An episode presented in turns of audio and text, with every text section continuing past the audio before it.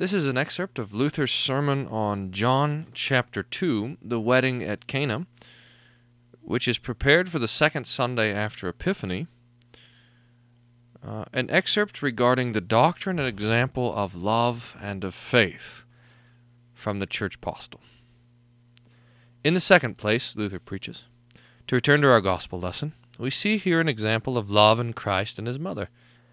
The mother renders service and takes the part of the housekeeper. Christ honors the occasion by his personal presence, by a miracle and a gift. And all this is for the benefit of the groom, the bride, and the guests as is the nature of love and its works. Thus Christ lures all hearts to himself, to rely on him as ever ready to help even in temporal things, and never willing to forsake any, so that all who believe in him shall not suffer want, be it in spiritual or temporal things. Rather must water become wine, and every creature turned into the thing his believer needs. He who believes must have sufficient, and no one can prevent it. But the example of faith is still more wonderful in this gospel. Christ waits to the very last moment when the want is felt by all present and there is no counsel or help left.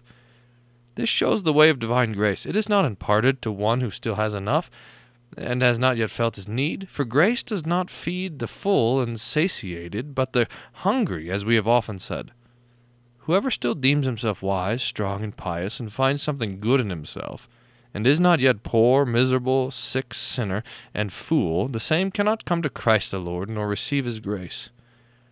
But whenever the need is felt, he does not at once hasten and bestow what is needed and desired, but delays, and tests our faith and trust, even as he does here. Yea, what is still more severe, he acts as though he would not help at all, but speaks with harshness and austerity. This you observe in the case of his mother. She feels the need and tells him of it desiring his help and counsel in a humble and polite request. For she does not say, My dear son, furnish us wine, but they have no wine. Thus she merely touches his kindness, of which she is fully assured, as though she would say, He is so good and gracious, there is no need of my asking. I will only tell him what is lacking, and he will of his own accord do more than one could ask. This is the way of faith. It pictures God's goodness to itself in this manner, never doubting but that it is really so. Therefore it makes bold to bring its petition and to present its need.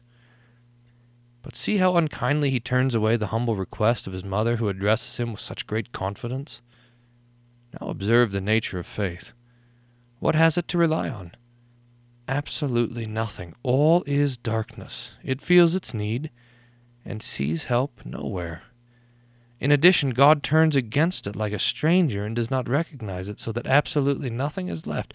It is the same way with our conscience when we feel our sin and the lack of righteousness, or in the agony of death when we feel the lack of life, or in the dread of hell when eternal salvation seems to have left us then indeed there is humble longing and knocking, prayer and search in order to be rid of sin, death, and dread.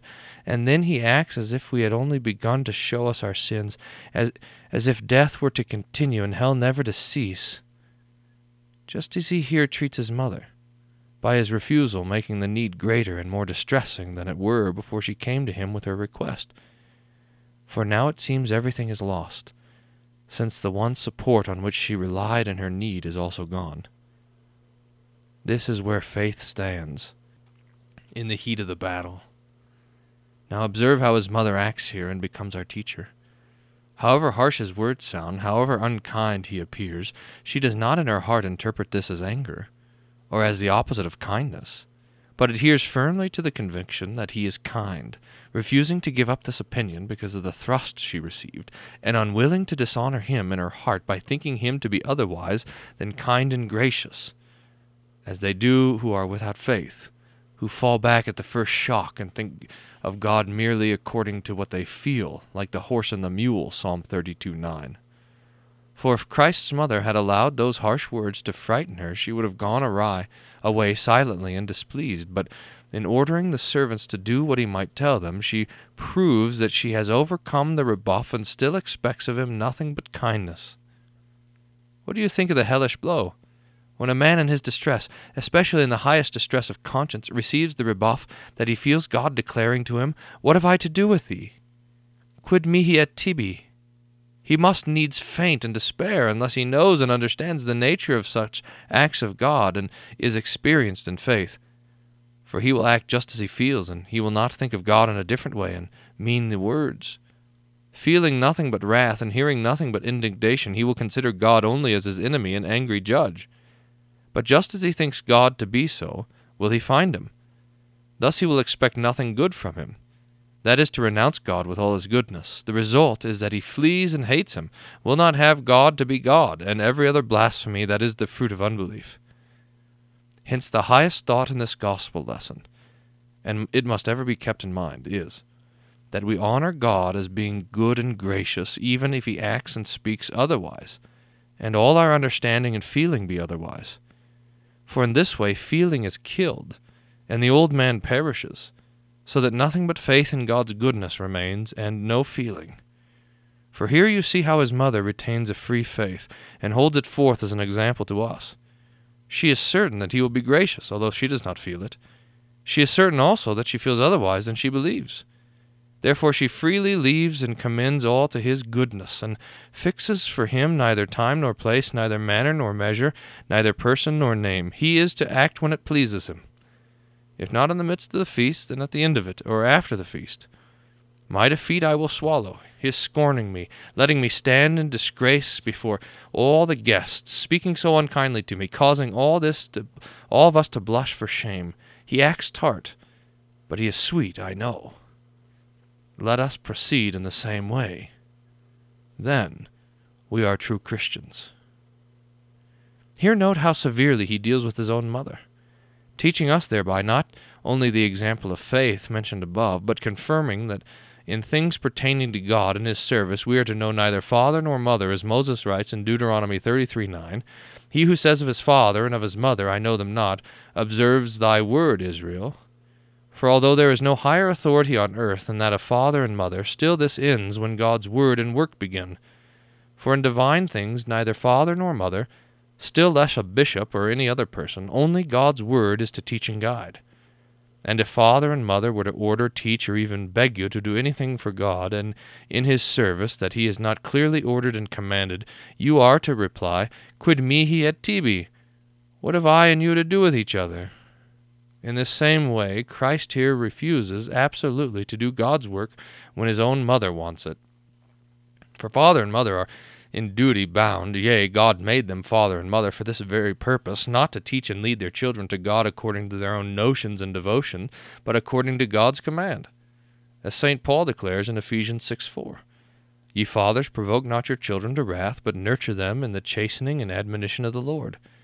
In other words, teach them God's command and word as you were taught, and not the notions of your own. Thus, in this gospel lesson, you see the mother of Christ directing the servants away from herself unto Christ, telling them not, Whatsoever I say unto you, do it, but whatsoever he saith unto you, do it. To this word alone you must direct every one, if you would direct aright, so that this word of Mary, Whatsoever saith, he, do it, is and ought to be daily the daily saying in Christendom, destroying all doctrines of men and everything not really Christ's word. And we ought firmly to believe that what is imposed upon us over and above God's word is not, as they boast and lie, the commandment of the church. For Mary says, Whatsoever he saith, that, that, that do, and that alone, for in it there will be enough to do. Here also you see how faith does not fail. God does not permit that but gives more abundantly and gloriously than we ask. For here not merely wine is given, but excellent and good wine, and great quantities of it. By this he again entices and allures us to believe confidently in him, though he delay. For he is a tru- for he is truthful, and cannot deny himself.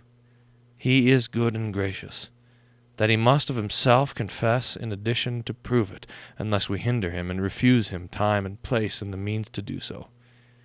At last he cannot forsake his work, as little as he can forsake himself, if only we can hold out until his hour comes. Amen. This has been an excerpt of Martin Luther's Church Postil sermon for the second Sunday after Epiphany on the text of the wedding at Cana. I read paragraphs 12 through 21, which are found on pages 61 to 65 in uh, volume 1.2 of Luther's Church Postils.